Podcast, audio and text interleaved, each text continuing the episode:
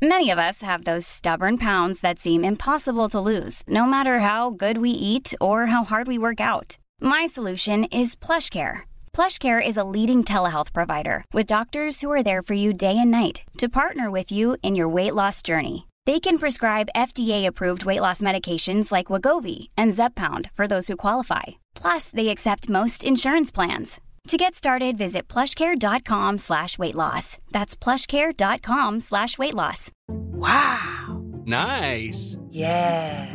What you're hearing are the sounds of people everywhere putting on Bombas socks, underwear, and t-shirts made from absurdly soft materials that feel like plush clouds. Yeah, that plush. And the best part? For every item you purchase, Bombas donates another to someone facing homelessness.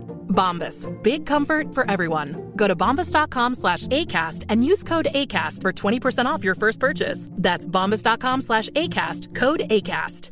There's never been a faster or easier way to start your weight loss journey than with PlushCare. PlushCare accepts most insurance plans and gives you online access to board-certified physicians who can prescribe FDA-approved weight loss medications like Wegovy and Zepbound for those who qualify. Take charge of your health and speak with a board-certified physician about a weight loss plan that's right for you. Get started today at plushcare.com slash weight loss. That's plushcare.com slash weight loss. plushcare.com slash weight loss.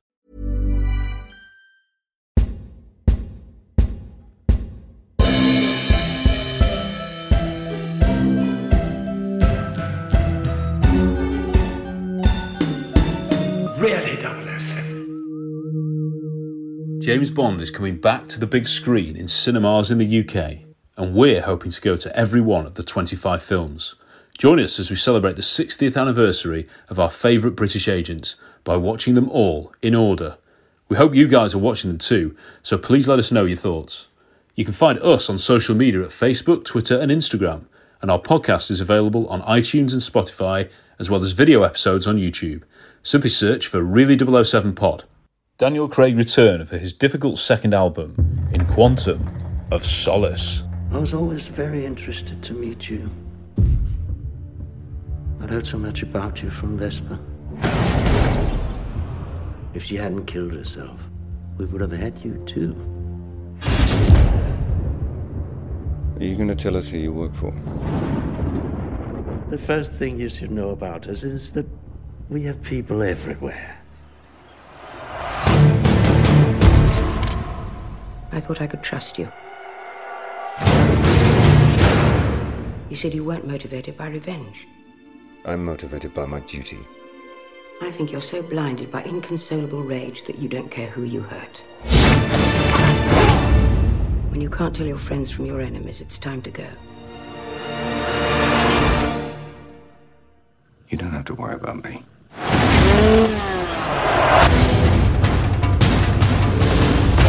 Restrict Bond's movements. Put a stop on his passports. Find Bond. How long have I got? 30 seconds. That doesn't give us a lot of time.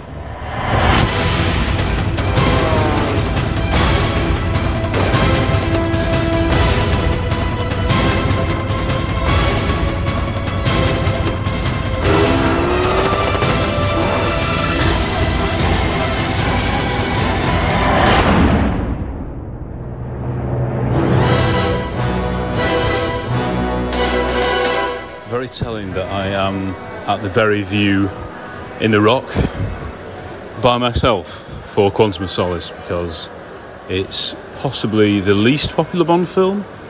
Maybe some might say Spectre or No Time to Die, but I think they've got maybe more fans. Uh, they've got more haters perhaps too, but Quantum was certainly my least favourite Bond film until I saw it again a couple of years ago and I thought, goodness me, this is way better than I gave it credit for.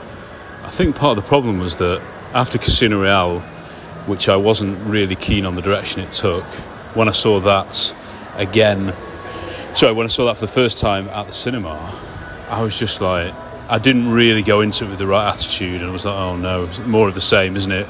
I didn't like the fact that it was set directly after the end of Casino Royale because that was a bit too, bit too different for me. You know, I'm a traditionalist. And when I watched it, I didn't really understand the plot. I couldn't really make head and a tail of what was going on. The characters didn't seem particularly interesting. I didn't like the main villain. I couldn't believe again there's no sort of proper Bond girl because he's still moping about um, Vesper. So that was that was a big that was a big put off. It was very short, but it didn't really feel that short at the time, and I just I just thought I can't believe this. I watched this on my own because I don't know whether Matt and Harry were at uni, but they, I don't know whether they even wanted to watch it. And yeah, I, and then I didn't watch it until it was released on DVD. I had exactly the same problems again, and I thought, right, uh, what a depressing film. And I've probably been slagging it off for quite a few years ever since then, until I watched it just before lockdown, perhaps. And I sat there and I thought, hey, I've not seen this in goodness me, possibly 10 years. It's like a bonus bond for me. Let's go into it with the right attitude and try and enjoy it and see see the merits in it. And you know what? I loved it, and I felt so embarrassed almost to tell people like, dare I admit that I like Quantum of Solace? Dare I admit that I, I think this is actually a pretty cosy, crisp film? And one of the main reasons for that is the locations and the way it all plods along. There's, it's so much frenetic action, which clearly is influenced by Bourne. I don't know if they've got the same fight coordinators for that. But it just, I love the sort of hue of it. I love the cinematography, much like Casino Royale. It just looks rich. And I love Mathis. Okay, the way he goes out and the way Bond treats him is still awful in my eyes. Maybe not as, don't say it as badly as Rob, but still pretty, pretty poor. And then I thought, hang on, you know, it does make a bit more sense. I'm not fully in, you know, he has um, Strawberry Fields, so there is a bit more of an interaction with the Bond girl it's there's a little bit more human than I remembered, and then you know there's an end fight with the baddie, and I think that's the the first and only time we've had that in a Daniel Craig film until he has one with Safin in the in that paddling pool. So I'm like, yeah, this is, and it's a bad, and I love the opera scene. So I'm going into this really buoyed, really looking forward to it. I enjoyed Casino Royale last week. It would be great to try and see all the Daniel Craigs in a row on the big screen and hope that they sort of come through as more of a story. Because I know they didn't intend them to go exactly the way they did, but no film series does. And they're reacting to the time, and I just want to enjoy this, sit back. I'm a lone voice, I think, in the uh, the really 007 crew for liking this film. Although Rob has interestingly warmed to it a bit, so I'm, very, very interested to hear everyone's thoughts on this. But I'm going in now. Wish me luck. Hey, it's Sam here. I've just finished work. I'm about to go to the cinema to watch Quantum of Solace. I'm going to try and hold off my negative thoughts about this film until I've seen it again. I did watch it a few months ago in the run up to No Time to Die, and I really did not have a great experience. The only time I had a good experience was the first time that I saw it at the cinema, which was in 2008. I saw it with my cousin Luca and we watched the film. I think we thought it was good, but I mean, I was 13, he was 11. I think we enjoyed the action, but the actual story and the, just the vibe of the film just didn't gel with me. And just over the years, it's, it's gone down quite significantly. I think back in the day when there was 22 films, I said it was 20th and then that quickly went down and now it's actually at the bottom of my list. So I know that there are quantum defenders out there, and do you know what? I wish I, I wish I was because you know I would love to enjoy this film more than I do, but unfortunately I don't. And every time I see it now, it, it just seems to be worse for me. And you know I'm hoping that the cinema experience again will allow me to enjoy it more. And there's certain elements that I, I do enjoy, but you know, controversially, I enjoy the, the title song and I like the titles, even though they aren't done by Daniel Kleinman. You know, I, I like the difference there. I enjoy the car chase to an extent, but it's not the best chase for me. So really, I, I love the first you know, five, you know, or so minutes. and then for me, the rest of it's just kind of a, a, bit of a slog. I used to think this was the longest Bond film and it's actually it's really not but i used to think it dragged on for so much so yeah i'm really not the most positive about this one but I'm going to watch it. I'm going to see how it does, see if any elements stick out. I think some of the acting's good. I think some of the cast are okay. Some of the others I'm, I'm not too fond of. Some of the choices, uh, storyline choices, I know people are going to bring up the writer's strike, and I understand that. But at the end of the day, if they were so worried about the plots and how it was going to work, then really they should have just pushed it back a little bit to allow just for more time. But it does feel like a bit of a rushed thing, and I think it makes it a bit messy. I say a bit messy, I think it's a lot messy. I'm not a massive fan of Marc Forster and his direction, the editing especially, I'm not a fan of. And yeah, some of the production choices I'm not a fan of either. So, I mean, I think David Arnold's score's okay. It's not a particularly a particular memorable one for me. Um, but I think it it's good for what it is. If um, for his last one thus far, you never know he could he could come back. Yeah, and you know a lot of people have said that Daniel Craig looks great, and I think he does look good in this film. Um, probably not my favorite look of his, but he definitely looks fitting and he looks good. I think as a as a film as a sequel, I think it's good. You know, as a sequel to Casino Royale, it's good, but as just a James Bond film, I think it's a very difficult watch, especially if you've not seen Casino Royale in a while or if you're just watching Quantum of Solace for just a random reason. I think it's very difficult if you've not just watched just watched Casino Royale. So for those who didn't watch it at the cinema last week, I think it may be a bit more difficult, but who knows? But yeah, so I'm going to head off now. Hopefully, I'll have some good vibes and some good thoughts to share later. But yeah, I do hope everyone enjoys. You're going to tell us who you work for? I was always very interested to meet you. I'd heard so much about you from Vesper. The, the real shame is that if she hadn't killed herself, we would have had you too. I think you would have done anything for her. Well, you know you're not in Britain, and God knows where you'll be tomorrow. Which should tell you that eventually you will tell us about the people you work with. And the longer it takes, the more painful we'll make it. You really don't know anything about us. it's so amusing because we are on the other side thinking, oh, the MI6, the CIA, they're looking over our shoulders, they're listening to our conversations, and the truth is, you don't even know we exist. Well, we do now, Mr. White. And we're quick learners. oh, really? Well, then the first thing you should know about us is that we have people everywhere. Am I right? Hello, everybody. This is Dom here, giving my thoughts on Quantum of Solace. For me, this is a Bond film that I would really like to enjoy. However, it falls down in a few key areas and therefore is almost at the bottom of the James Bond rankings, if not rock bottom. Uh, the things I like about this film are Camille the Bond girl. I know that Bond doesn't sleep with her in this, but it works because they're both on separate missions to get revenge and end up working together to complete the missions. Where I feel it falls down for me is the action scenes. They are far too quick, you can't see what's going on. It's a bit like what they've done with the Jason Bourne films, but much worse, and I prefer to watch Jason Bourne films over this one. The beginning starts with a few moments after Casino Royale ends, with Bond in the tunnel driving the Aston trying to escape the people that Mr. White worked for, but they fail to get him back and Bond kills them and makes it to Siena. I really hate the pre title song, Another Way to Die. It's just a terrible Bond song. Jack White and Alicia Keys have not done it justice. It's even behind Madonna's Dawn of the Day, in my opinion. The pre titles, though, by MK12 are quite colourful with bold lettering, and it's probably the highlight of the opening credits, to be honest. It makes a difference to what we've seen in the past and it really futurizes it. I still, I still think it holds up well even today. The title cards, wherever they are on location, is stupid, they're done in a stupid font, and they shouldn't take up the whole screen. I really hate the villain, even though we share the same name, unfortunately, but he's just terrible. His scheme, while being realistic with the water supply in Bolivia, is just not done that well. He's just a bad businessman who doesn't have any unique features. Maybe if General Medrano was the main villain instead, then it will give it more solidity.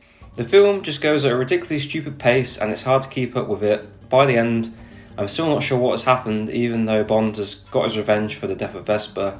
It seems that every time somebody dies in this film, Bond is blamed, and not in a nice way, but he must carry on to achieve his targets. Medrano is not such a good character. I don't even know if he's the actual villain or a henchman, but he's not really that rememberable to, rememberable to be honest in my opinion. The scene in the hotel room with the bar lady is just terrible. It's a bit too dark for a Bond film, and that's coming from somebody that's seen Milton, Head's crest, Milton Crester's head explode.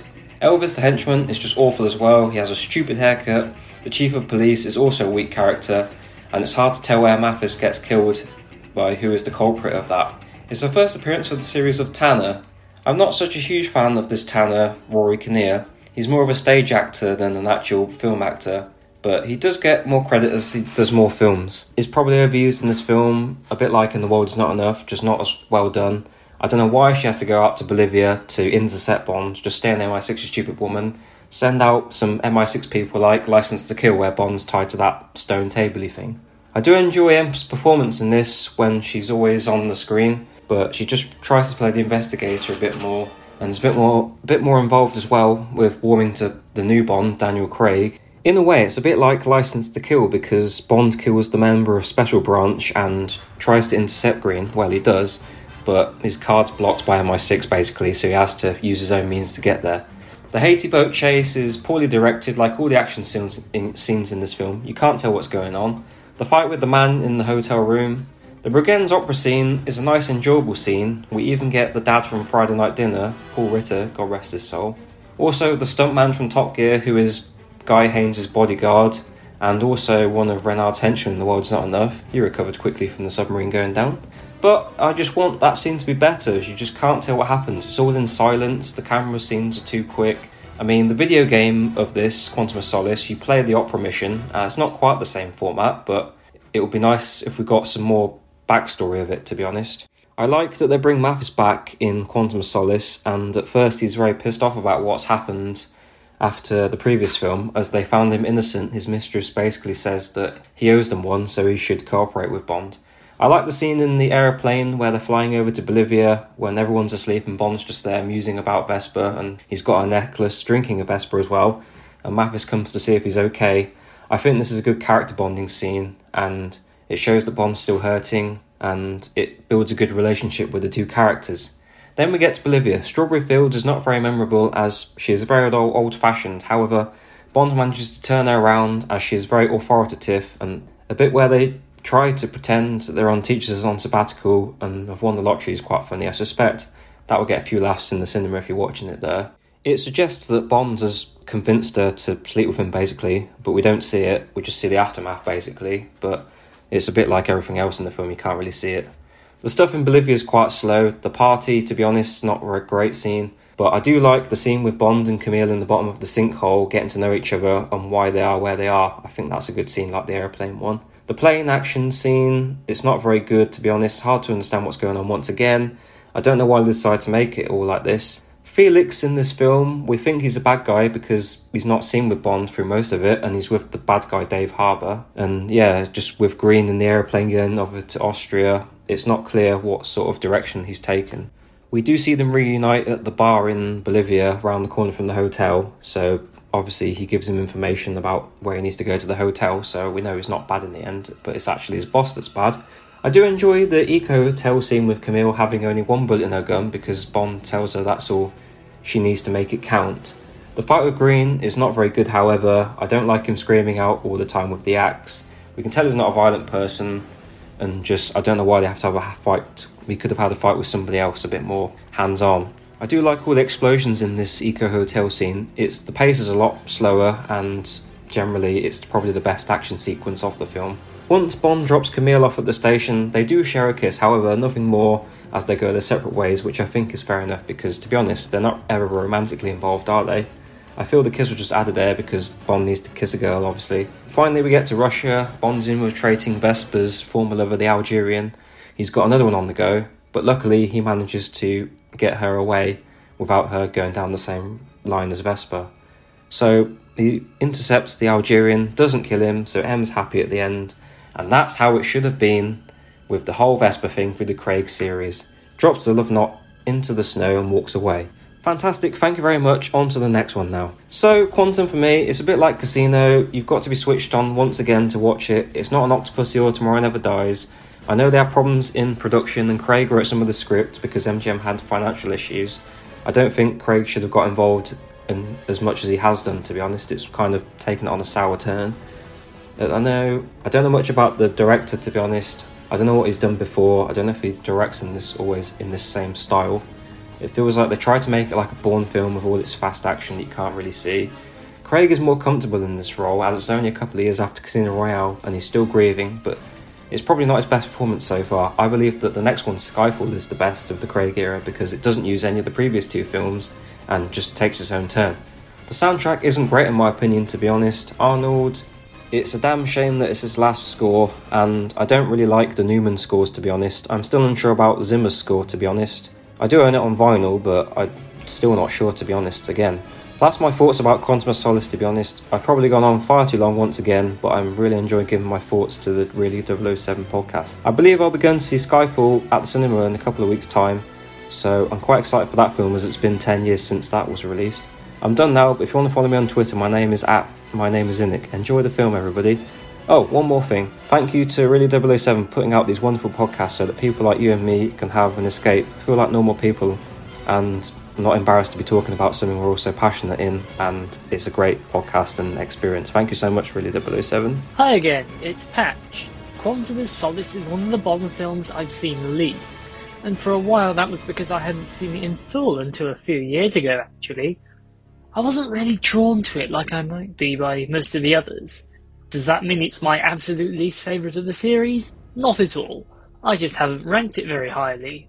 Still, in recent years, it seems to have gotten a re-evaluation by some fans who appreciate many of the things it's trying to do.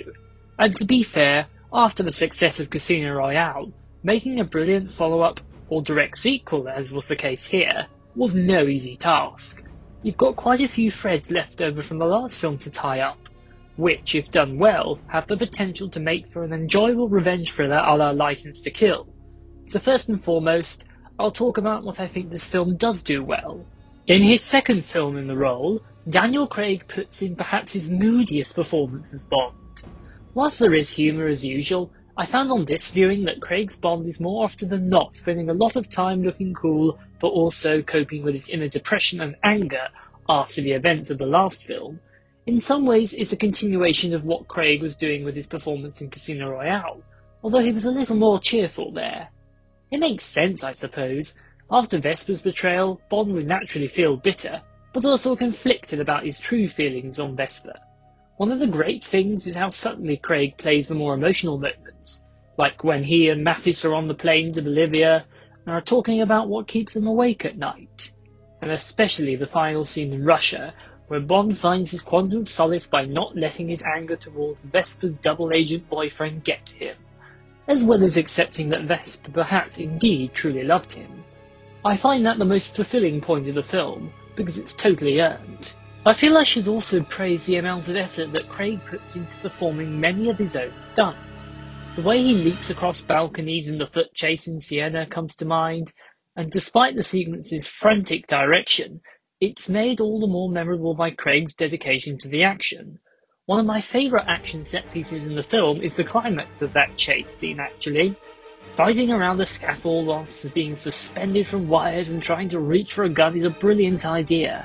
And the final shot of Bond staring straight into the camera as his gunshot kills Mitchell off screen is a suitably triumphant Bondian moment. Two of the supporting characters leave a great impression too.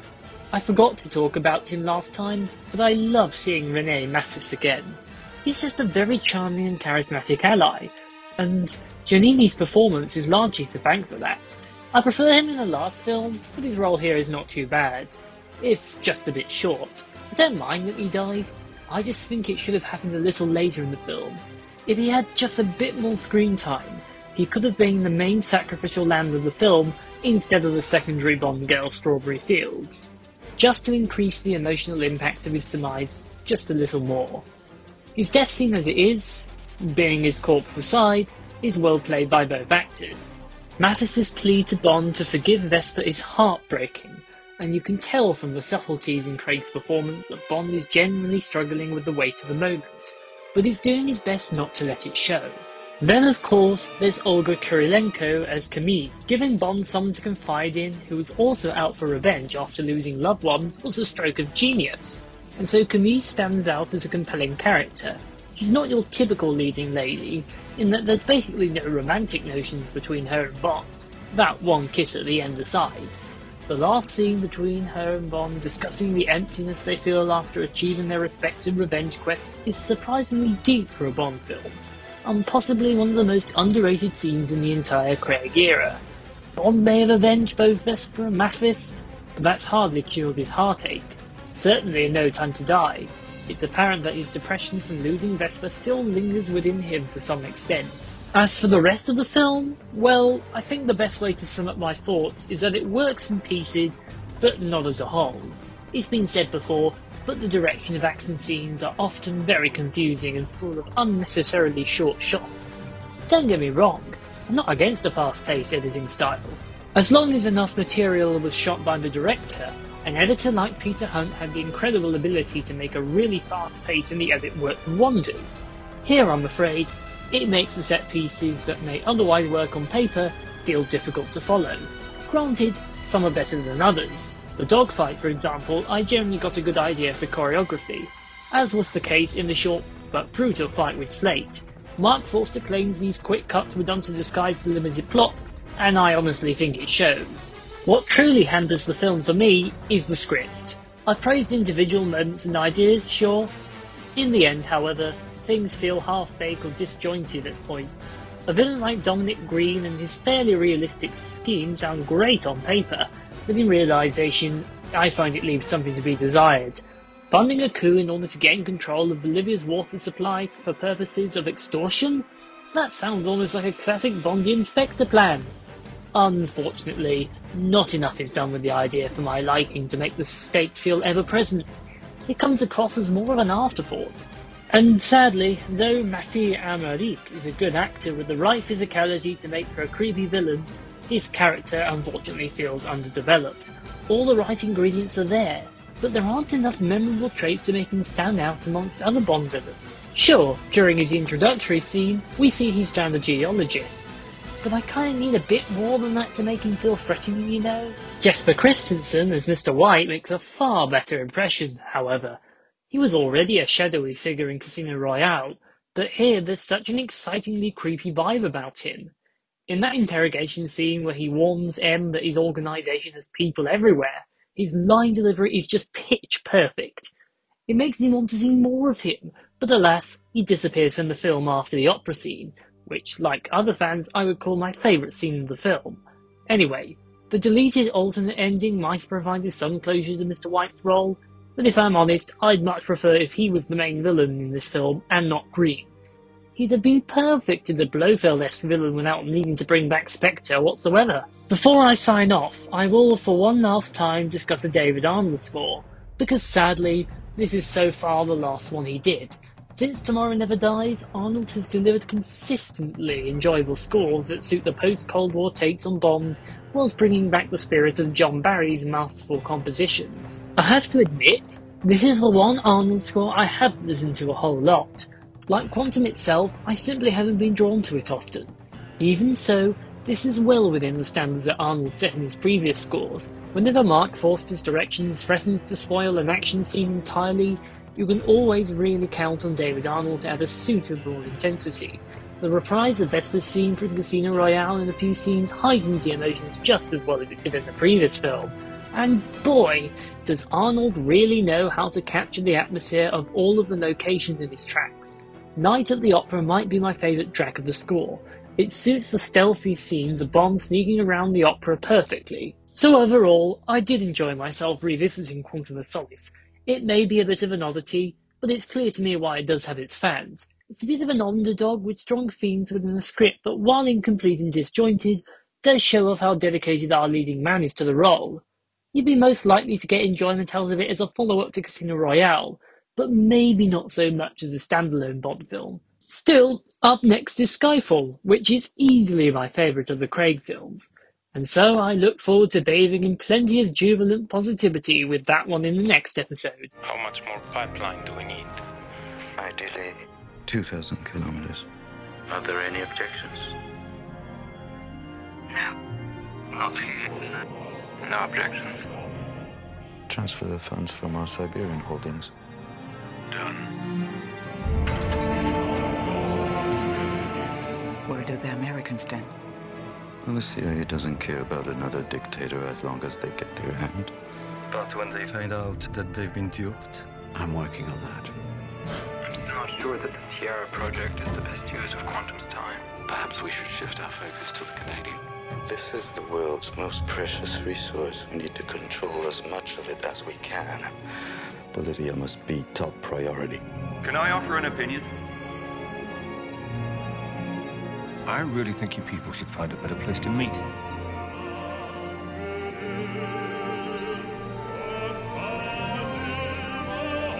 Where do you think you're going? Hi guys, this is Liam. I've just been to see Quantum of Solace at uh, the View Cinema in my hometown of Hartlepool. It's a movie that when I first saw it, maybe didn't quite get, I didn't appreciate, didn't quite get what they were looking to do with it, but watching it back tonight, it has grown on me over the last few years, but watching it again on the big screen tonight, you can appreciate it was a different thing to do. Looking for a direct sequel to a Bond movie hadn't been done before. Tosca isn't for everyone. I really enjoyed it on the big screen tonight. I thought the opera scene, which I've long since held as being one of the best of the whole series, seeing it again was absolutely spectacular. I think some of the performances, Camille is a great character. Uh, Mathis, shame how it ends for him, but really, really good to see him back on screen. And I actually think the Bond and Leiter scene is possibly Jeffrey Wright's best scene in the whole of his tenure as Felix. So, yep, great, great experience watching tonight. Thanks, guys. Tina Sesselman and Jack Yan gave us their thoughts on the villain of Quantum of Solace, Dominic Green. I think he's quite interesting as a Bond villain for two reasons that aren't really discussed, or at least I haven't heard them discussed. So we know that Bond villains define themselves through their headquarters or underground lairs. And Dominic Green doesn't have a headquarter or underground lair. He does his business in hotels. And hotels in movies are places of anonymity. They're kind of non places because people come and go. And I find that very telling in regards of his overall business model. He he doesn't like a classic Bond villain have uh, an underground lair in a discreet location, and uh, yet he still can't be found really because he he uses the anonymity of open uh, space and he he basically he hides in plain sight so i find that very interesting the other point is that villains like to define themselves through their henchmen. Dominic Green's henchman, um, Elvis, is quite the head scratcher to me because he's not physically intimidating. We, we see that because he trips down the stairs and his toupee falls off, so that's kind of humiliating. And he, we we also know that he doesn't know how to use a gun, which is very weird. As a henchman, he doesn't know how to use a gun. So what are his his competencies? Why was he hired? Was he hired because Dominic Green liked him or knew him?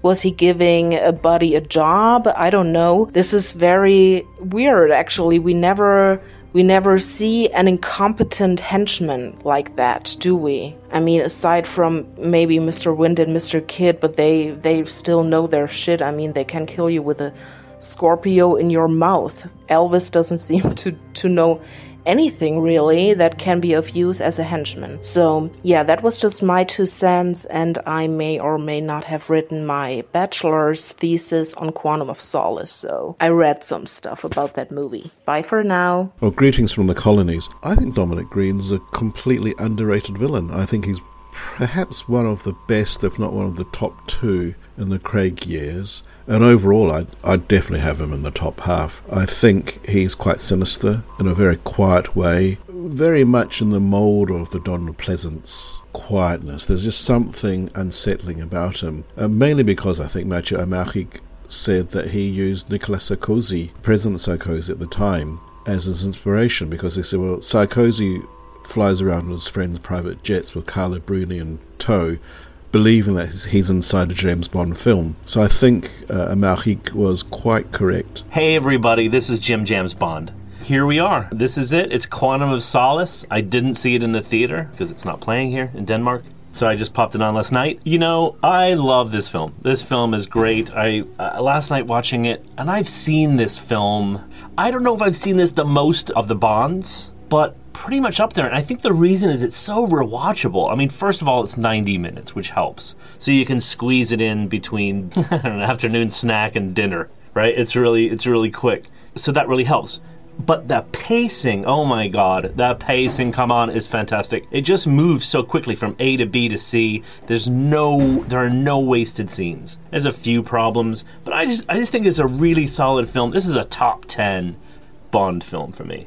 It's just and it's just mercurial. It is just like a bolt of lightning this film. Bond is pissed which is interesting. You like it or not, I just think that's a really good fuel for him. It really moves him forward. We're seeing more of a license to kill Timothy Dalton style Bond where he doesn't care. Like he I love the little moments. He clearly doesn't care. I mean you just see the the little bits, not even not even the the, the mayhem, but just a little bit. He's on the phone with Dench or T- I think it's Tanner. It's Tanner and Dench. He's on, so he's on the phone with Tanner and Dench on the way to the airport in Haiti. I don't remember exactly how they wrap it up. He's like, you know, yes, ma'am, and then just tosses the phone like in the back seat, just nonchalantly, like he's just had it. Um, his emotions are just clearly taking over in this movie. You can see it, you can feel it. It's visceral, more so than any of the other Daniel Craig Bonds.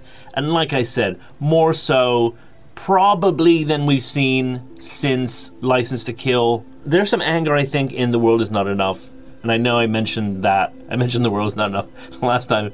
I just love that film. Another top 10 film. Um, but let's, so, you know, starting kind of from the beginning, let's talk about the characters. So, Bond, I kind of touched on Bond in this film. Like, what is, who is Bond in Quantum of Solace? He is, he's a, a, man on a mission. Although, if you notice, he still he still follows some protocol. Now he pisses off M, you know, constantly in this movie. Like she's pissed at him, kind of in the way she's pissed at him for Die Another Day. Really similar in that sense. We've got a similar M to Die Another Day. I think. I think. So he he does sort of follow the rules a bit, but for the most part, we're seeing a very renegade Bond M, like I said, is fantastic. The villain, uh, a lot of people don't. A lot of people don't like Dominic Green. I, I personally think that Matthew Amalric here is is great. I think he's a really good villain, and the reason I think is because he's not intimidating because of this his maniacal, you know, ways and his outrageous plan. He's just sort of like so determined, you know? And this is exemplified wonderfully in the axe fight in, the hotel at the end. Like that, he's a, just a, a, a mongoose, right? He's a cornered rat with an axe, and Bond has trouble like containing him containing all that rage from Dominic Green that you can see under the surface. You can see under the surface from the moment we meet him, where he's got the stamps and he's stamping. Very narcissistic guy. And he's just, I don't know, I think he's really good. Elvis, Anatole Taubman. Now, he gets a lot of stick for being kind of a weak henchman, but I don't look at Elvis as being a henchman. I just sort of see him as being kind of like an assistant, right? He's like the administrative assistant to Dominic Green. I mean, you can see he instead of him being a physical threat, you know, he gets pushed around by by Green's other guys, right? So he's just more of kind of like this, uh, kind of comic relief in a way, but he, he's just sort of a, like a soft assistant. Camille, I think, is fantastic. And the reason I do is because she's got her own plot. She has her own plot. Now, we don't see that too often in Bond girls. I mean, you do like, you know, Octopussy, yeah. But so I really like this. I like that she has her own motivations. Like, oh, really good motivations, and that's great. I'll get into some of the other characters as we go along. Mathis, as uh, I love Mathis, he's one of my favorite characters. He's a great ally, akin to Ali in, in From Russia with Love. He's like that kind of, you know, he just he goes on, he travels with Bond uh, and here we see this really interesting relationship between the two of them. This sort of relationship of necessity, and then their their relationship. There's a little arc to it. I think that's really cool. Those are the main ones. I mean, Mr. White. I could go on for days about Jesper Christensen. I think he is. Oh my! I think he's one of the most fascinating characters in the Craig movies. Underused, so underused. Uh, I wish they'd continued with you know the Quantum as as the shadowy villain. Forget Spectre. Let's make Quantum you know Because we all thought that, right? I mean, we all thought that, that Quantum was going to be the specter of the 21st century, and it was really great. And Mr. White was so cool. I mean, his performance in the little interrogation scene in Italy is like wonderful. And then he his little his appearance in Spectre is like the highlight of Spectre. Like the scene that he's in, he steals the freaking movie. He's so good in that. So I wish we could have seen more of Mr. White. I think he's a fascinating villain. He's a much better. I prefer. He's a much better villain than Blofeld. So, ah, well. So anyway, so so so getting back to the beginning, fantastic car chase. I don't mind the editing. It doesn't bother me at all. I can see what's going on and I can follow the action.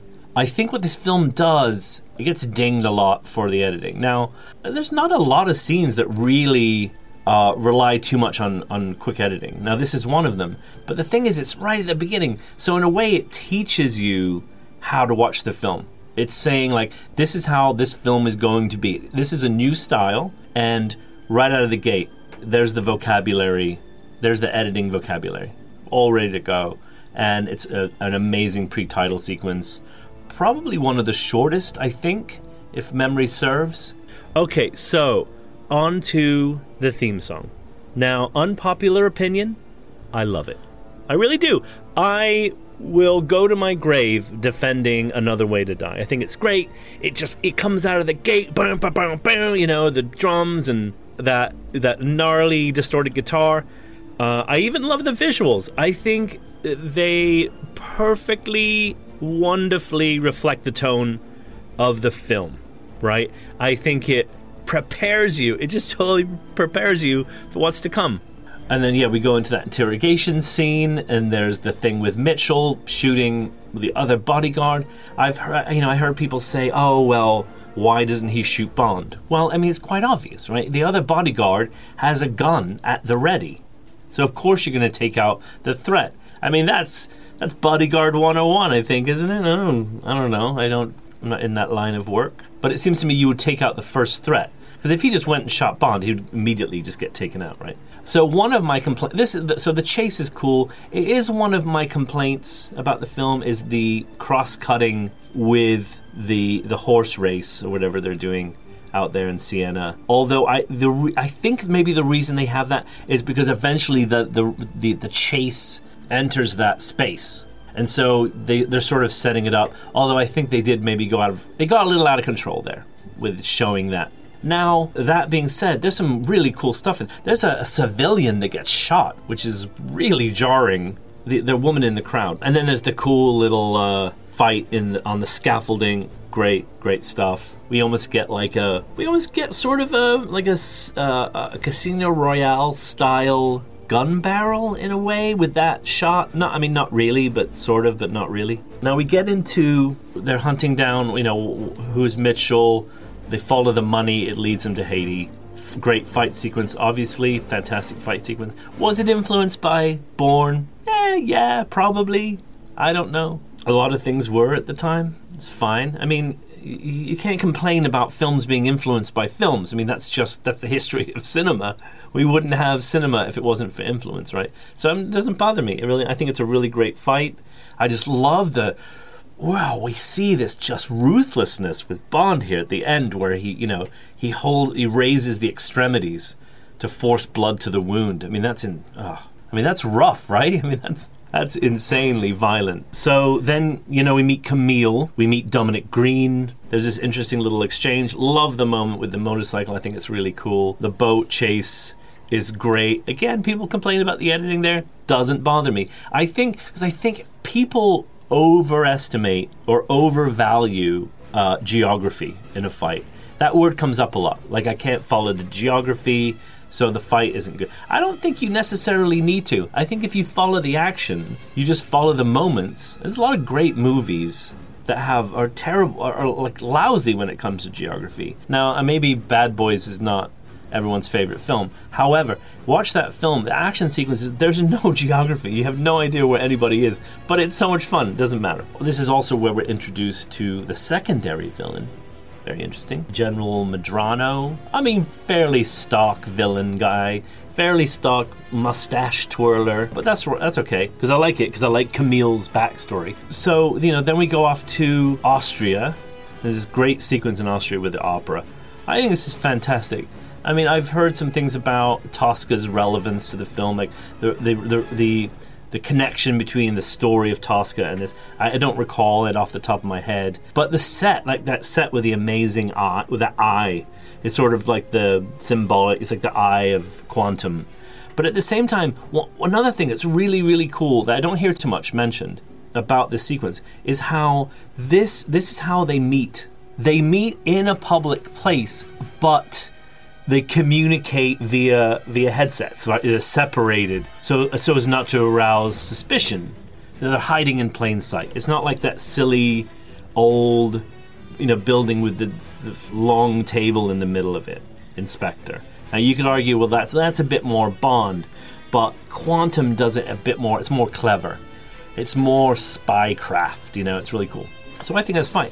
Uh, fine. There's wonderful moments of sound dropping out during the chase. A lot of editing there that I okay. My theory is that it was uh, a lot of the fast editing during that gunfight is to just hide the violence. I mean, it's a really violent gunfight. Bond is just murdering dudes. It's incredible.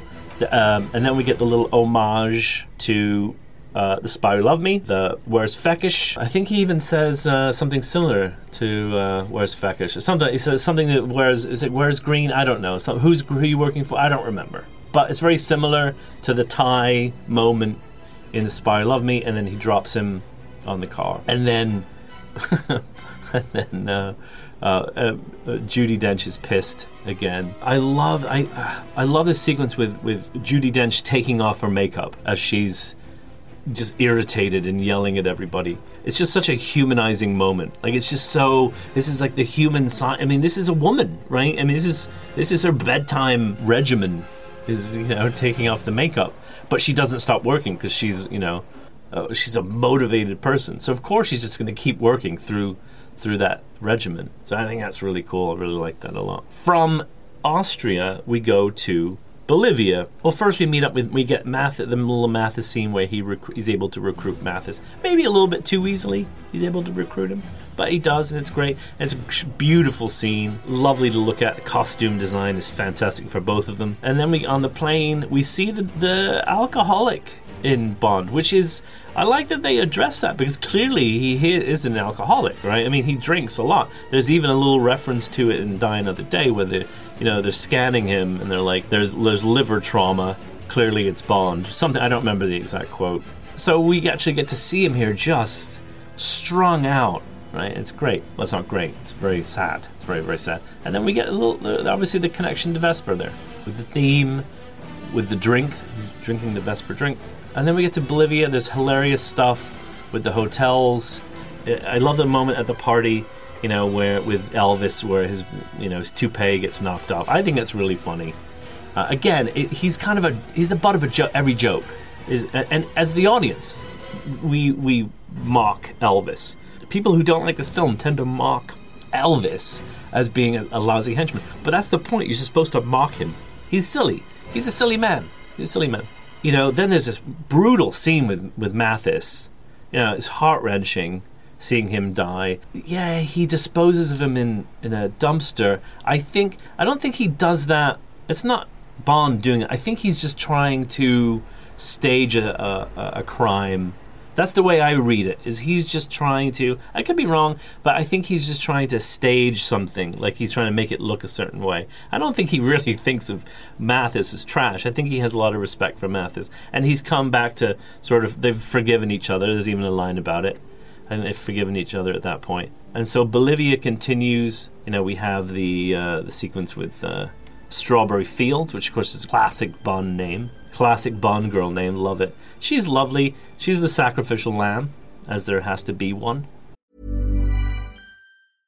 Hey, I'm Ryan Reynolds. At Mint Mobile, we like to do the opposite of what Big Wireless does. They charge you a lot, we charge you a little. So naturally, when they announced they'd be raising their prices due to inflation, we decided to deflate our prices due to not hating you. That's right. We're cutting the price of Mint Unlimited from $30 a month to just $15 a month. Give it a try at mintmobile.com slash switch. $45 upfront for three months plus taxes and fees. Promo rate for new customers for limited time. Unlimited more than 40 gigabytes per month. Slows. Full terms at mintmobile.com. There's never been a faster or easier way to start your weight loss journey than with PlushCare. PlushCare accepts most insurance plans and gives you online access to board-certified physicians who can prescribe FDA-approved weight loss medications like Wegovy and Zepbound for those who qualify. Take charge of your health and speak with a board-certified physician about a weight loss plan that's right for you. Get started today at plushcare.com slash weight loss. That's plushcare.com slash weight loss. plushcare.com slash weight loss. And, and again, M, M. Now maybe M is a bit too much in the field, uh, as she is though in the Craig movies. So that could be one complaint. But this great work here by Judi Dench. She just lays into him about his about the body count that he creates. He manages to escape, and then you get that little nice moment with the two of them where she basically says, you know, go, and then Tanner follow him because I trust him. I trust him, right? Then we get this, the the the um, the plane situation, which is sort of cool. I think we need it. It's not one of my favorite moments. I think it's kind of neat. It seems like it's not CGI. It seems like those are actual planes, which is cool. It's not the most exciting thing, but it does get us to the MacGuffin, right? Which is the water supply. That's kind of uh, so that's important that we get there. We go through that. We get a little bit more, a bit more exposition about Camille, uh, and then from there we have this wonderful moment with I love this in with uh, with Felix. I like the fact that in a way the CIA is another villain. Like they're the bad guys also. I mean that's kind of interesting. So you have all these different villains, and then they they're trying to kill Bond. That's sort of cool. And then we see this interesting relationship between good CIA and bad CIA, and I think that's kind of important for Felix Leiter as a character. I mean that's kind of what you imagine Felix Leiter to be. He's like kind of a little bit of an outsider in the CIA. Uh, and then we head off to this crazy, highly flammable hotel. You know, and you can have problems with where they put the fuel cells. They put them right in the driveway, where anybody, you know, doesn't set the parking brake is going to be trouble, right? But it's still it's a really striking set. It's a really cool set, and it leads to this amazing sequence, a wonderful sequence with fire and and Dominic Green just going wild. It's like a wild animal with the axe, and the moment where the axe enters his foot is just oh, so violent. It's so it's such a visceral moment. Like man, you feel the axe in a foot. Like you can really feel that. And so I really like this sequence. It's great editing, great action, just a wonderful fight sequence. And then of course in the other room we've got Camille, but we have this moment. You know, the the room is burning.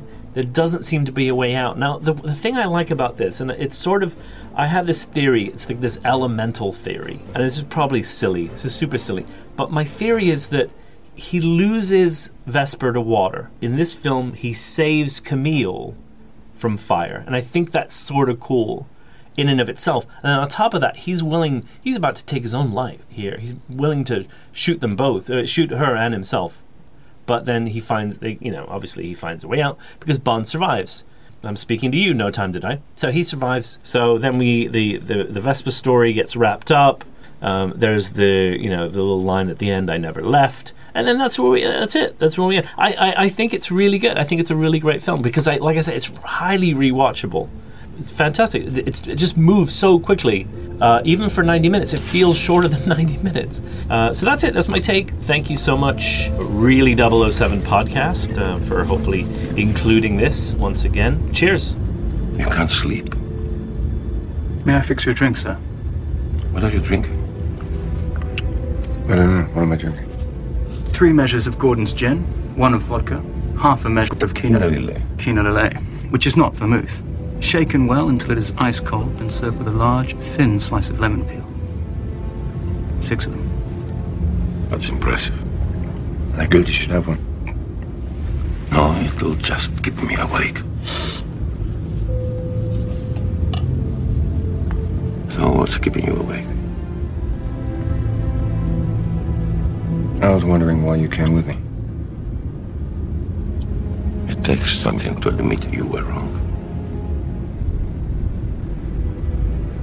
You want a sleeping pill? No. Pain pill? I have pills for everything. Some make you taller. Some make you forget.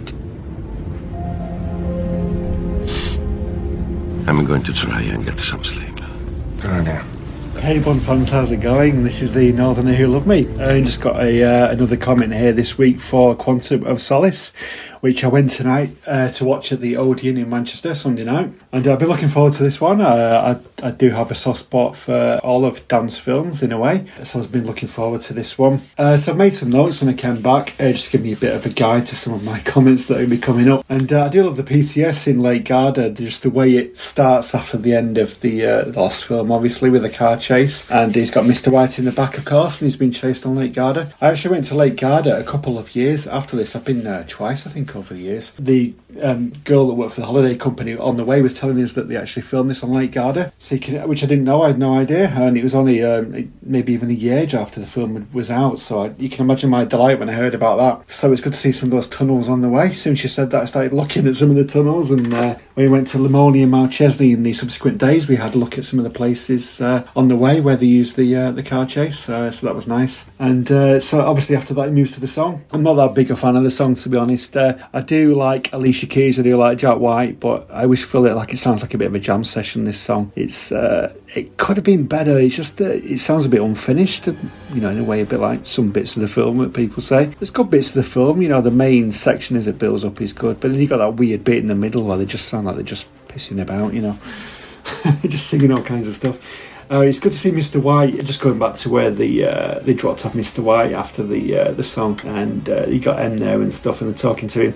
He's, I do like Jess He's a good actor, and uh, it's good to see him again in this film. And he obviously expands on what Quantum's got to do with stuff from the film before. And there is a little bit where he overacts, I think, a little bit. You know, when he does the uh, "you don't even know we exist" kind of thing. I just think, yeah, you've done you've just overacted a little bit there, mate. You know, it's a little bit um don't know, feels a bit naff. but um it's not a little bit, of a bit. But I, I love the fact of the uh, he adds the tension of the fact that oh they've got all these moles and people on the inside in such an early part of the film. That's obviously good prop device. So uh, yeah, that's done well. Yeah, the plot is good. I think uh, it's obviously not a world domination plot, but we've had loads of those over the years. And uh, obviously Dominic's a wealthy businessman. I always think he's a bit like um, Maximilian Largo uh, in uh, Never Say Never Again in a way. It just makes me think of him, to be honest. He's got that kind of um, vibe about him. And uh, yeah, he's good. I mean, obviously, Elvis, I don't know what the, the deal is with Elvis. Uh, he's a bit like Vargas, isn't he? Thunderball, I always think.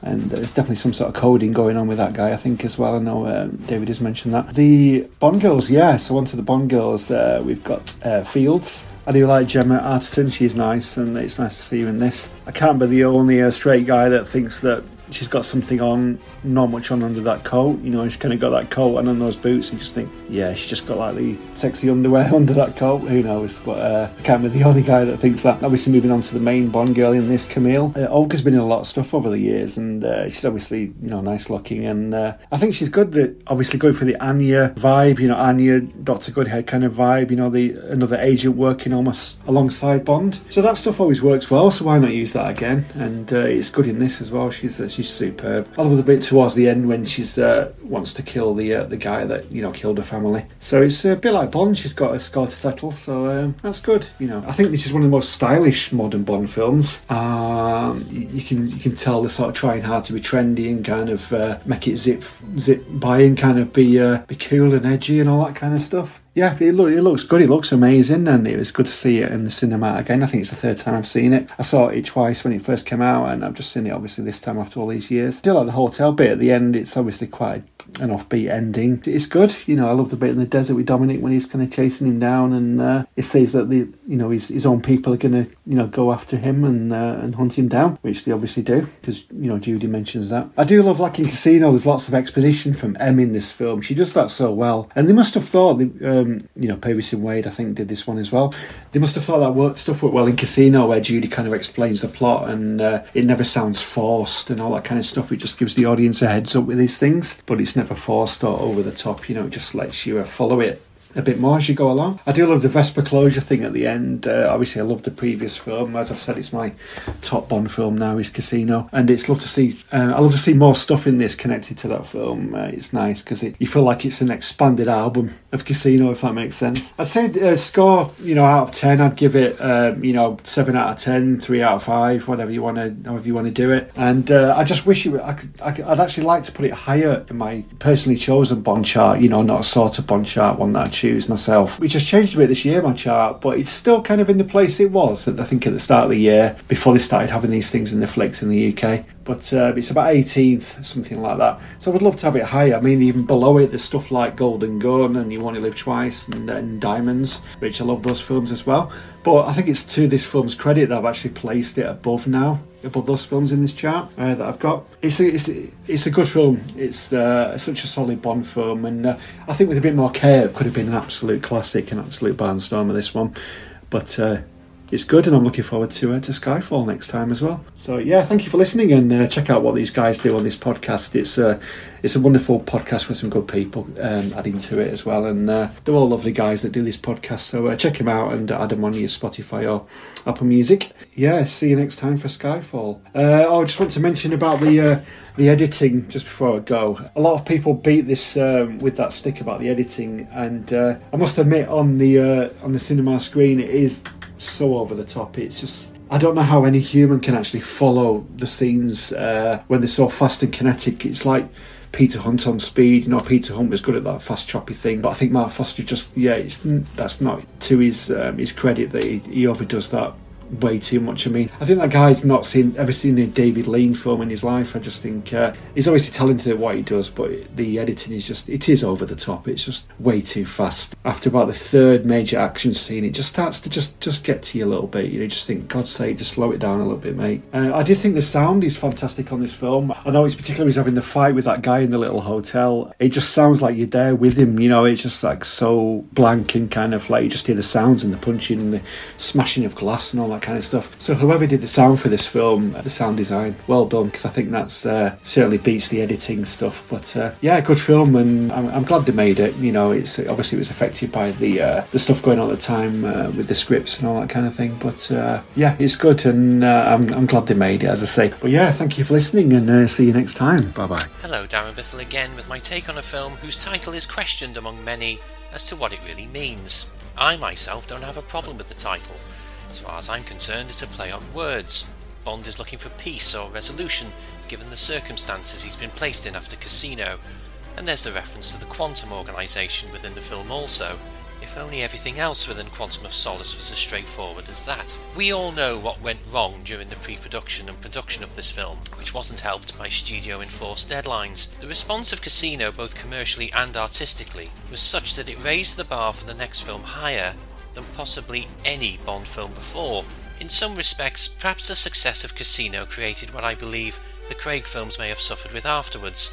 For me, there seems to be a great consciousness in the Craig films to be critically accepted, and as a result, Eon brought in award winning auteurs to helm the films, which may have alienated some of the fans in losing the fun and frolics of previous Bond tenures, something that Mission Impossible seemed to have filled the market for.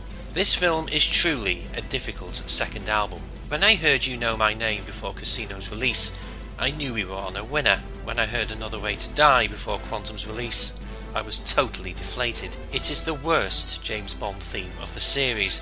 It just sounds like a bunch of primary school kids all singing na na na na na na all the way through.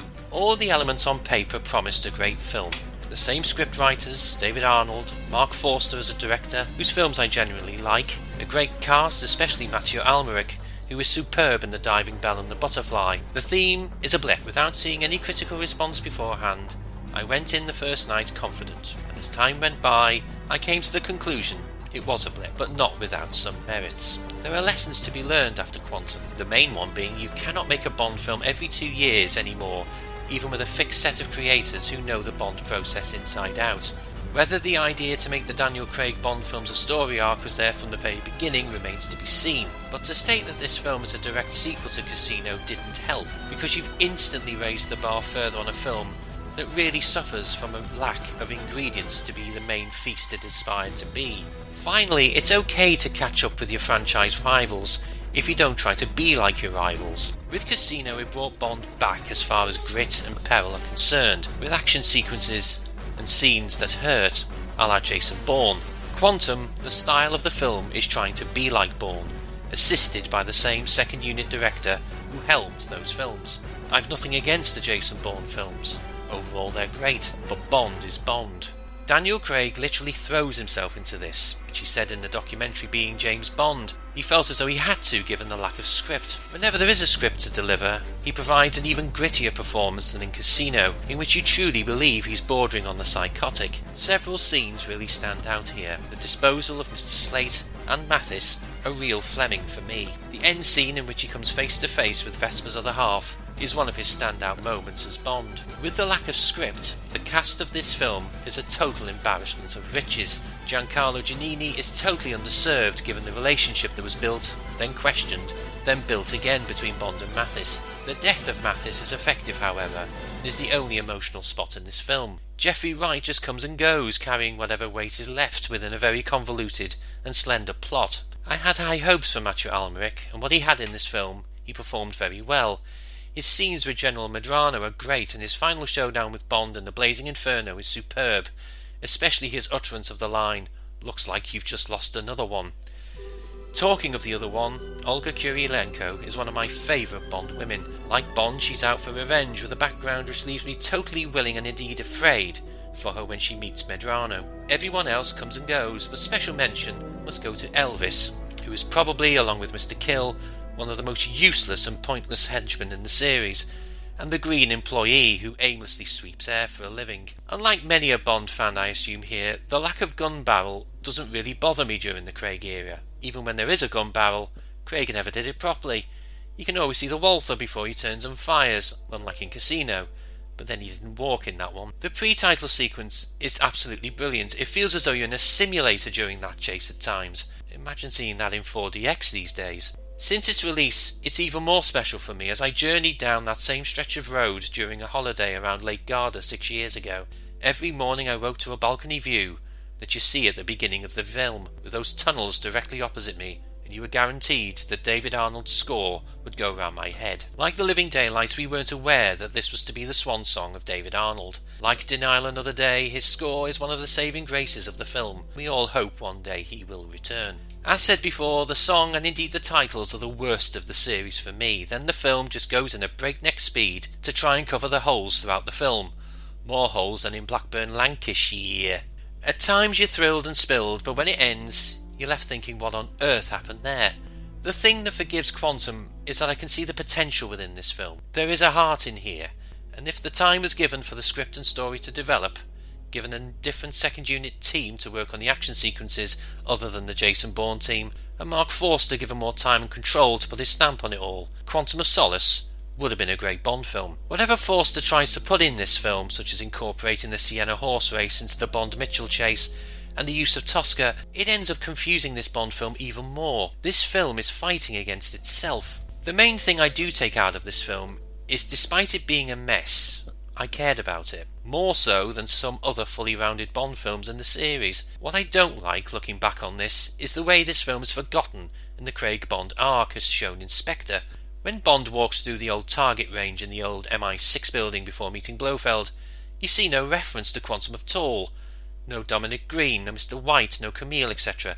You can't be selective like that if all the Craig Bond films were under one umbrella from the beginning. However, the attitude that is shown amongst Craig, Wilson, and Broccoli of this film in the aforementioned documentary tells a tale. Quantum of Solace shouldn't be a Bond film to mutter under your breath, yet it was a disappointment, not an embarrassment.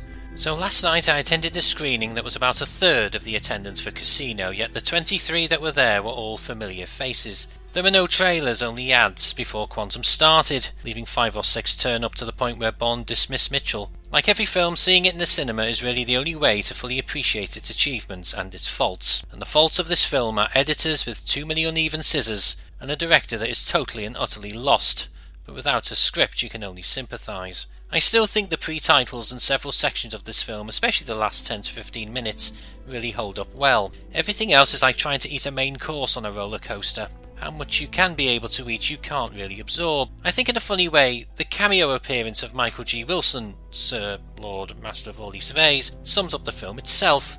He sits there with his paper looking up when he needs to, with a kind of resigned, too laid back nature, which to me is interpreted as saying, Yes, we know, but let's polish this turd as best we can. It's a mess, but it's not a boring mess. Four years passed after Quantum, and not only did the 50th anniversary of the franchise arrive, but also the Diamond Jubilee of Queen Elizabeth II. It was, of course, during the opening ceremony of the London Olympics that year that she and Bond shared a skydive. I'm sure she would have preferred a marmalade sandwich. Next week will be a rather fitting showing of Skyfall. Rest in peace.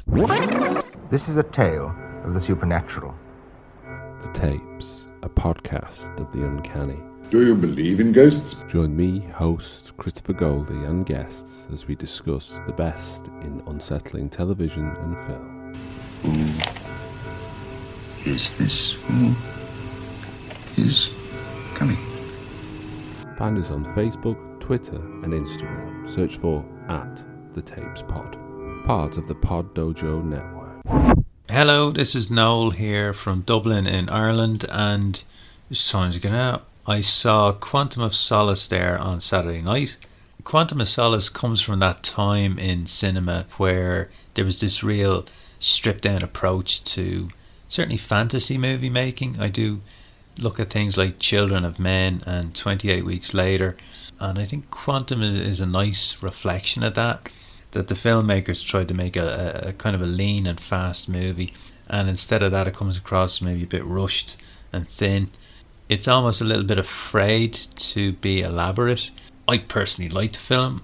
Uh, I, I get the criticisms, but it is very consistent in its intent, what it's trying to do. I do find the first 20 25 minutes quite exciting. I love the stuff in the tunnel and uh, that head on collision that one of the cars has with the truck. Now, in saying all that, actually, I missed the pre title sequence, but it didn't really spoil my enjoyment. Actually, I sat down and just had this big grin on my face watching the, the title track and then straight into the interrogation sequence and the chase. I just I just was completely wrapped up in it. I have to say that and that spectacular fall through the, the glass roof. I don't know. It, it's a it's, it's a great sequence, and it, one of the things that comes out of Quantum really well is Daniel Craig and what a great physical action actor he is, and you're really there with him. Craig has this particular facial expression he adopts, particularly in the driving sequence in the pre-title. The thing where he kind of purses his lips together, so nonchalant and like he just doesn't give a you know what. I always crack up when they're in Mitchell's apartment. I don't think he smoked. And also, I love the just a tiny little moment where when he's in the car being driven to the apartment, he just seems to just look over and, and stare at the driver just for no apparent reason. And then we come to that great sequence in at the opera, one of my absolute favourite shots and compositions in a Bond movie. Bond is after leaving the stage and he, he comes back into the main building and there's Green and his heavies coming down the stairs and they just stop, stare at each other. And just it's a faraway shot and you see Craig standing there and just the, the colours of the wall and the floor and him in the tuxedo. Just an it, it just a beautiful shot. It, it always reminds me it's very Stanley Kubrick in composition. Then there's the airplane sequence as well. I have to contain myself watching it in the cinema where he screams at the at the controls, "Come on!" It's shades of Roger Moore from the end of Octopussy, actually. And I've always liked his relationship with Camille, and and I love the scene in the cave. I like caves in cinema because they can be really atmospheric, a lot of silence, um, and a lovely bit of music by David Arnold as well. And it, it is his best soundtrack. I always remember watching it the first time in the cinema back in 2008, and that scene where we go to the desert and the camera tilts down to the iguana or lizard. I always remember watching that and just my heart sinking and thinking, my God, this is the end of the picture. That's a slight problem with Quantum in that it doesn't really have a middle to it. I think one of the reasons why I like Quantum is because it's quite quick and fast and doesn't slow down enough to become tedious.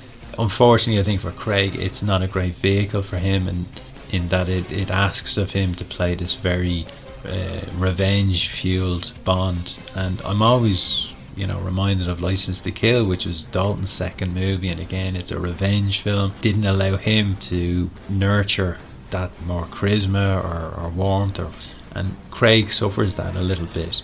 I saw Quantum of Solace definitely about six times when it came out. I went to see it probably more times than any other Daniel Craig movie. There you go.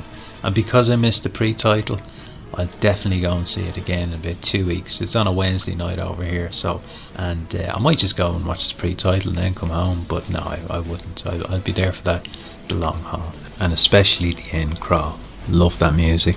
So it's the day after the night before uh, when I saw Quantum of Solace at the cinema. Once again, uh, mostly made up of people in their 20s, I presume. Uh, I think a smaller audience this time, but not by much. The film was okay. I did not. I didn't have a, an awful time. I actually did have a good time at certain moments, which is a shock because because my viewing last year was really not good. I think I was just like, oh, it's just not going to be good. Um, it does have good moments, and I can't deny that. If I try and think about them, outside of what I mentioned in in my first recording um, about the first few minutes, I think the to- the Tosca scene is good.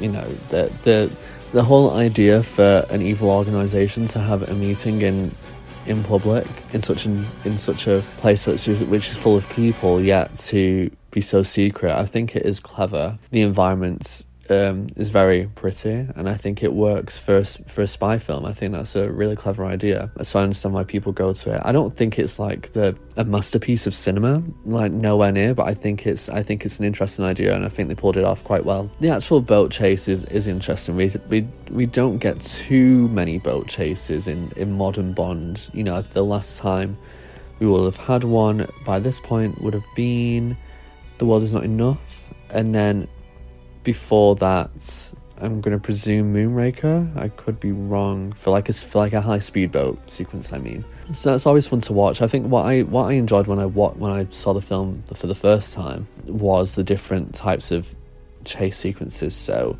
we have by car, by boats, by plane. So I, I like the variation of vehicles in this. The plane sequence, I just mentioned that. I do enjoy that as well. I probably prefer Mathis in this film than I do to Casino, but even then, I still don't think he gets enough time to really make a massive impact. I'm not highly emotional over him dying. However, I have to say, now seeing this after No Time to Die, it makes um it makes Bond visiting Vesper's grave in No Time to Die uh, feel a bit more like a full full circle moment. You know, Mathis is telling Bond to forgive her and forgive yourself and and all of that stuff. And it feels like they came they, they came a long way. He came a long way, but um, he got there in the end. Um, so that made Mathis's death scene a bit more poignant for me. Although it, the fact that he's put into that boot so quickly, I don't, I just don't understand. But um, Fields, um, Gemma Arterton, I think she's very good. Does not have enough in this film, and you know she really is just there to be the um, sacrificial lamb there's a lot of sacrificial lambs in uh in Daniel Craig Bond films, but M puts it rather well. You know, she was she works in an office. You know, it wasn't like her proper thing, and yet um, she's been caught in the crossfire. So I always think it's a shame. I also think it's a shame that we just don't let like you know for for you're gonna do an homage to Goldfinger, but with oil. We want to see it, and it really annoys me that you you don't get a full look at fields like that. You just it's crossfades and and an extreme close up, and it's just a bit like okay, why go to that effort? I can imagine that took a lot of time to prep, and yet there's no you can't see it. And I think that's one of my issues with the editing is that there's so many quick cuts and just transitions, and some of them work really well, like Bond and Camille walking through the desert and the crossfades. I think that that's that's actually really beautiful, but I think there's too much on trying to have like a weird aesthetic here, which for me doesn't work in a Bond film. Like the quick cuts, as much I love the, the, the car chase in the beginning, I think there's better car chases in the in the Bond films because there's so many cuts. There's like ten cuts in two seconds, two three seconds. It's like you can't really get a clear shot of things and i think it it messes when with the environment for me you, you can't sometimes it's like you want to see a character get from a to b and with some of the cuts that are made you can't really see it it makes you not understand the environment as well whereas in other films when you just take a bit more time and you can actually just see the movement you can see how uh, people get to where they are. So yeah, I did say about the music. I think David Arnold did do a good job. I think there's just not a lot of stuff that stands out or is very memorable. This is probably my least favorite of his scores. I don't think it's a bad score, but I think his others are just much better. I think Casino Royale's a really good score. That here is just something's lost. Although you know, the no good about goodbye elements in the score are always really nice to hear. There's like one I'm sure there's like one or two you know elements of another way die that you can kind of hear in it, which is nice as well. But it's it's not prominent at all. Olga Kurylenko, she actually does a, a a decent job. She's she's I think she's actually a really good element. I kind of wish she she did a bit more. She's kind of similar. Her character Camille is similar for for me to Melina Havelock. I feel more on board with Camille, and I kind of believe her struggle and believe her so much wanting revenge. You can really see and feel that she's gonna she's gonna get it. However, you know she's not purely driven by violence. She will do other things to get to what she needs. But I just kind of like I love that she's able to actually go through with it. You know, walk off and go right. Okay, I like that she has kind of like a a backstory that feels complete. She had a, an awful moment in her childhood. She is part of a secret service and then goes on a revenge mission. It's very much mirroring, you know, Bond. You know, it feels like a license to kill thing as well. So it's it's nice. It's nice that she's you know got that and there's more to her, and it's not about her you know relationship with Bond. It's about you know her motivations and then how her and Bond can collaborate to kind of both get what they need out of it. Um, so I do I do like that she exits the film without being a complete romantic interest. I think there's probably attraction there, but it's absolutely not the right time to actually see it and you know do something about it. Bond himself, Daniel Craig, he's he is really good in this film. He, I think I don't think he does a bad performance at all. He does what he can with with the script and the the, the story that he has. I think he's he fits in well. I I love when he does get his moments of humor I absolutely hate the stationary line. I just think it's so weird. And I'm just like, oh god, it was. I, I did roll my eyes in the cinema, I think. But um, apparently it worked on Fields, so I mean, good for good for both of them. Good for both of them. But yeah, no, I I like where he ends up in the film. I like you know, as much as I don't love this story, I like that, you know, his arc feels complete. You know, by the end of it, it feels like, okay, this is done. Dominic Green is a villain that I I'm a good he does a good enough job because he I don't like him. I don't like I root against him, but there's not a lot of charm there. There's not a lot of you know I like a villain where I can I know I don't like them yet they there's other elements to them where I'm like oh do you know what fair enough fair play. Dominic Green's just so slimy. He's so for me I used to think of him as like second rate Chiffre. Like I was just like oh he's just he's trying to be Chiffre and he's never going to be. And I know that's that wasn't the aim at all, but I just don't love the character and I don't find him particularly entertaining. It doesn't help that you know there's Mr. White there who is very intriguing, and we've already we've already already had that in Casino Royale, and yet we don't get too much more of him here, and that's really frustrating. Um, you get those hints of Guy Haines, which we don't get, and then we get Elvis, who's just a wasted kind of henchman. I don't know. I feel like he is there just for laughs, but if there are any laughs, I didn't have them. Um, I just, I'm just a bit like, oh, well, that's a bit awkward and weird. You know, I feel a lot of it. sorry for him actually. He's he just seems to be in the complete wrong situation for him. But you know, there we go. Yeah, I think that that covers like most things I would want to say about the film. Anyway, it's they did it, uh, they gave it a shot. I, for me, it's just not for me. I would still watch it again anyway. Not anytime soon, probably. It's one. I'm glad it has its fans, and I, I can see where some where some things were going, how things could have been developed to make it better. Um, but yeah, it just it's it's not my favorite. But um, we are moving on to Skyfall next time. Skyfall is a good film. I enjoy it. Uh, went down in my rankings last, the last time I watched it, but I think has way more positives and negatives in my eyes. And yeah, I'm sure a lot of people will enjoy that way more than Quantum. Oh, I would I would presume anyway. I don't know what the general consensus will be. I know it's going to be good. Woo. So I've just got home after watching Quantum of Solace on the big screen. I still love it. Sorry to sorry to have to tell some of the haters. It's a quick, breathless joyride of a chase movie, really, and it never lets up. There's very few quiet moments in it. I think that would be my main criticism of the film, though. I have to say, it's all one, all well and good having that breathless nature to it, especially at the beginning. But even the breathless bits could have been a bit breathier, if, you catch my drift. So when you've got that pre-title sequence, which is very well shot in my opinion, the way the camera keeps moving towards it, it focuses on Bond's eyes, and then you really feel like you're stuck in the middle of that of that sort of crash bang wallet, really dangerous. It feels like anyone could die at any second. It just needed a few longer shots to sell it a little bit more and to get the geography of the situation because it's an extremely short pre-title sequence and that sort of follows the rest of the film. The next set of uh, scenes for me are so good. I do love the locations in Italy. I love the stuff in Siena. I think using that amazing horse race type thing, it's almost like a metaphor, I guess. I hadn't realised that until I watched it uh, at the cinema tonight. That whilst they're trying to get stuff out of Mr. White, the that that's when it's sort of just gathering in the background. And I suppose the average audience member, to be fair to them, including me, will be like, "What on earth are they doing juxtaposing these two things?"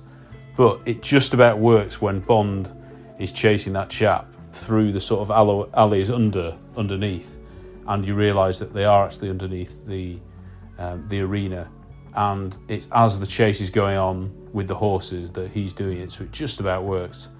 But uh, you just feel like you're there. You feel like you're in these places. So there's just very few scenes in it that felt like a set. I mean, maybe the, the sets must have been very minimal, and I always like that. That's one of the best things I think about License to Kill is that it, in a way, Pine, Pinewood was, is great if you've got Ken Adam and, and all that, but if you're trying to do a more realistic Bond, you can't really get away with those larger than life sets. So what we get here is a selection of proper, proper 007 locations and ones we haven't really explored before. So, yes, we've been to Italy, yes, we've been to South America, but particularly Bolivia and Haiti are really well explored. They do feel like you're really there. You feel like there's that griminess, that realistic, sun kissed um, sort of backdrop that Bond is a part of. You, you feel the the heat almost, and I think that works really well. I do I think I, have got less of a problem with the Mathis stuff than I used to. When I first saw it, I was absolutely disgusted, and I remained that way for the next few viewings. Just watching it tonight and just focusing and relaxing because they are really the scenes between him and Bond. They're the only time that the film gets to breathe, particularly that scene on the plane. I know, I think it was Kevbot on Twitter who highlighted that as one of his favourite scenes, and it does just bring it back. And I didn't realise quite that there was that underlay, underlying nature that he, a bit like the audience, has been racing and racing and racing around. And he finally gets a moment to sort of breathe. And that's when he starts thinking of Vesper again. That's when he starts drinking. And he is still Bond, though. He is still able to function and have a, have a good chat with Mathis. It isn't. It is something that slightly jars with me that all again all the characters seem more interested in Bond's pers- you know personal problems than their own. I, I don't really buy that as Mathis is dying, he would care that much about Bond. That his dying words would be "Forgive Vesper." It works very well as a scene in terms of dialogue, and I do think forgiveness is something that we can all do a lot more of. So I do like it for that reason. I just don't think it particularly works after the, the minimal interactions we've had between the two of them and the quick turnaround we've had, because remember, this is directly after Casino Royale, the quick turnaround that Bond and Mathis have had in forgiving each other, essentially. But it, it, it's it's well explored, it's well played, and Mathis is a loss, really. I would have liked him to appear in more films. But of course, the big moment with uh, which Rob will chat about, I'm sure that it'll be chatted about in this episode and many times, the binning Mathis and robbing him scene. So uh, maybe because I can't, I can never quite remember how it goes. I had forgotten that Bond, even worse than that, perhaps uses Mathis as a human shield uh, to save his own skin, which is pretty awful. Maybe he thinks, well, he's already on his way out, but who knows? Do you think uh, that's quite a question I'd like to ask our other listeners, do you think Mathis would have survived? Or we don't know because they deliberately tortured him and put in the boot. I don't know whether they assumed he was dead, but that's interesting to see whether he could have survived. But obviously, after those other guards shot him, he had no chance. The binning thing is a bit. Mm, it just doesn't sit right with me, the way it's dealt with. I understand that in real life that would be what you do because Bond, of course, is off grid now. M's not helping him, his cards have been declined But how did he get to Mathis's on that speedboat in the beautiful Italian sort of lakes? And uh, I don't quite understand how he that's easy for him, but now he's prepared to rob that same guy to get some money. Anyway, it's maybe that's one of the things that you know pe- people don't like the sort of plot holes, but I don't think the plot holes in the film are as bad as everybody says. I think it just about works, and there's a heck of a lot going on in a very short time. We've got the subplot of Camille, who's a good, interesting character, and I don't really think they've done a character like her before. So she's almost like a a main Bond girl in terms of screen time, in terms of proportion of screen time, but a secondary Bond girl in that her role is not to really sort of save the day with Bond. She does sort of help him on the along the way more and more, but it's quite clear at the end that unlike Melina, Bond is quite is quite happy for her to kill uh, the general. You know, he's like, yeah, go for it, because that is the kind of character this this Daniel Craig incarnation of Bond is. He is very very happy to encourage that, and it, you know, it, it's pretty awful what he's done to her family, and he's a pretty underrated character. You know, I've, I've, I never hear anyone speaking about him in terms of you know the villains and everything, but he's he's realistic, and I, I liked his performance. I did like the whole corruption side of things, and that again makes me think of License to Kill. I thought David Arnold's music shone much better at the on the, the big screen tonight because it, it's difficult for David Arnold when he's got not as many minutes to fill. He perhaps is still shying away from using the Bond theme because at the end of Casino Royale it gave him full license with the whole the name's Bond James Bond, but he can't exactly just sort of do that again because this is a sort of continuation of that, which, sort of negates the ending a little bit in my view that Bond is back because no, he's just continuing from where he left off. But the David Arnold music, particularly in Bolivia with the panpipes, uh, there's a lot of Spanish guitar. It's quite different to what we've heard before, and it's very of that era of sort of Mexican Spanish films like Babel. I think that won the Oscar for best score. It's that sort of wistful guitar, and it works quite well for those scenes. I am really, really obsessed with the scenes in Bregenz in Austria. Desperate to go there. I don't know whether any of any of the Bond fans have. I've not really seen anyone comment about that.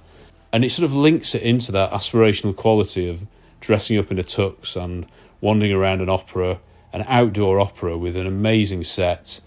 And yeah, it, it does it does have echoes of Hannibal, which is one of my favourite ever films.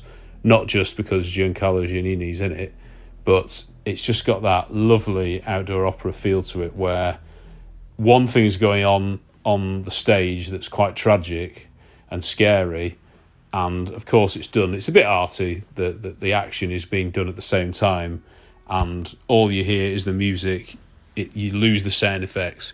It's a great idea. It's just not as well executed as it should have been so i do think that the the action when bond is shooting those guards inside the opera house it could have been done a bit slower there could have been slow motion even i would have you know i would have forgiven him for going old Tamahori for a few seconds there Marc Forster but I, I do generally think that the, the sort of almost Eon and Barbara Broccoli and Michael G. Wilson and Daniel Craig, they're a bit defensive of this film. They're like, sorry, you know, it was the, the writer's strike, sorry it was so bad. And you're like, no, it's not that bad. You be proud of it and you don't need to make excuses for it.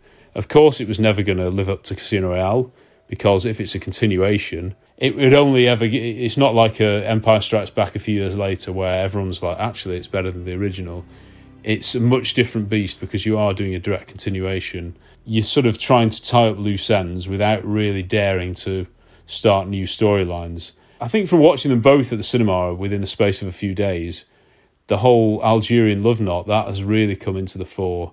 I was always aware of it, and Jennifer's a massive fan of it because it is beautiful. But it's a symbol, isn't it? And and the way that's that's the final shot of it in the snow, I thought was very effective it's not Bond. I mean, it doesn't. It doesn't.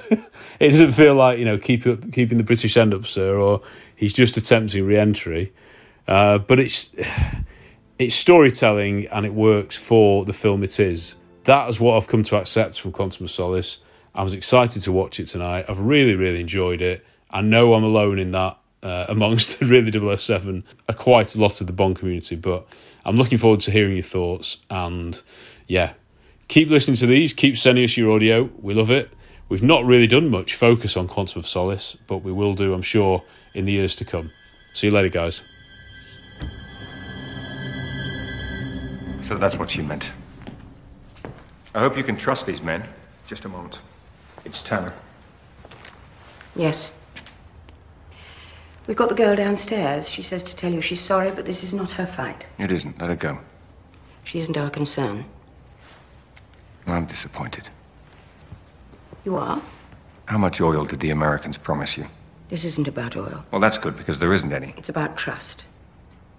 You said you weren't motivated by revenge. I'm motivated by my duty. No. I think you're so blinded by inconsolable rage that you don't care who you hurt. When you can't tell your friends from your enemies, it's time to go.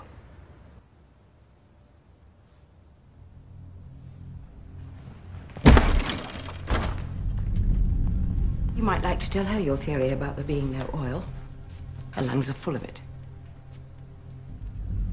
It was green. No doubt. But why?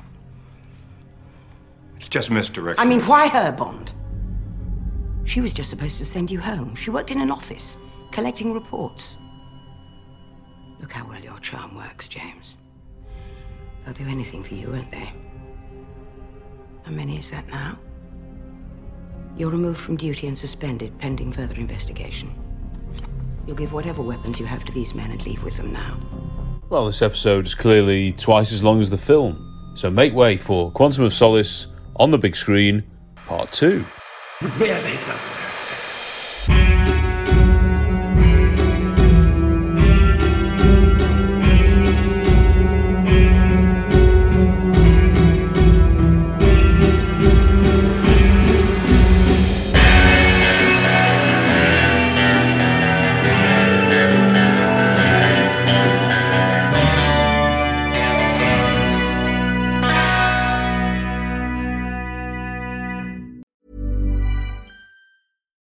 deserves the best, and there's no better place to shop for Mother's Day than Whole Foods Market. They're your destination for unbeatable savings, from premium gifts to show-stopping flowers and irresistible desserts. Start by saving 33% with Prime on all body care and candles. Then get a 15-stem bunch of tulips for just $9.99 each with Prime. Round out Mom's menu with festive rosé, irresistible berry chantilly cake, and more special treats. Come celebrate Mother's Day at Whole Foods Market. Hi, I'm Daniel, founder of Pretty Litter. Did you know cats tend to hide symptoms of sickness and pain? I learned this the hard way after losing my cat, Gingy. So I created Pretty Litter, a health monitoring litter that helps detect early signs of illness by changing colors, saving you money and potentially your cat's life. Pretty Litter is veterinarian developed, and it's the easiest way to keep tabs on your fur baby's health right at home. Go to prettylitter.com and use code ACAST for 20% off your first order and a free cat toy. Terms and conditions apply. See site for details.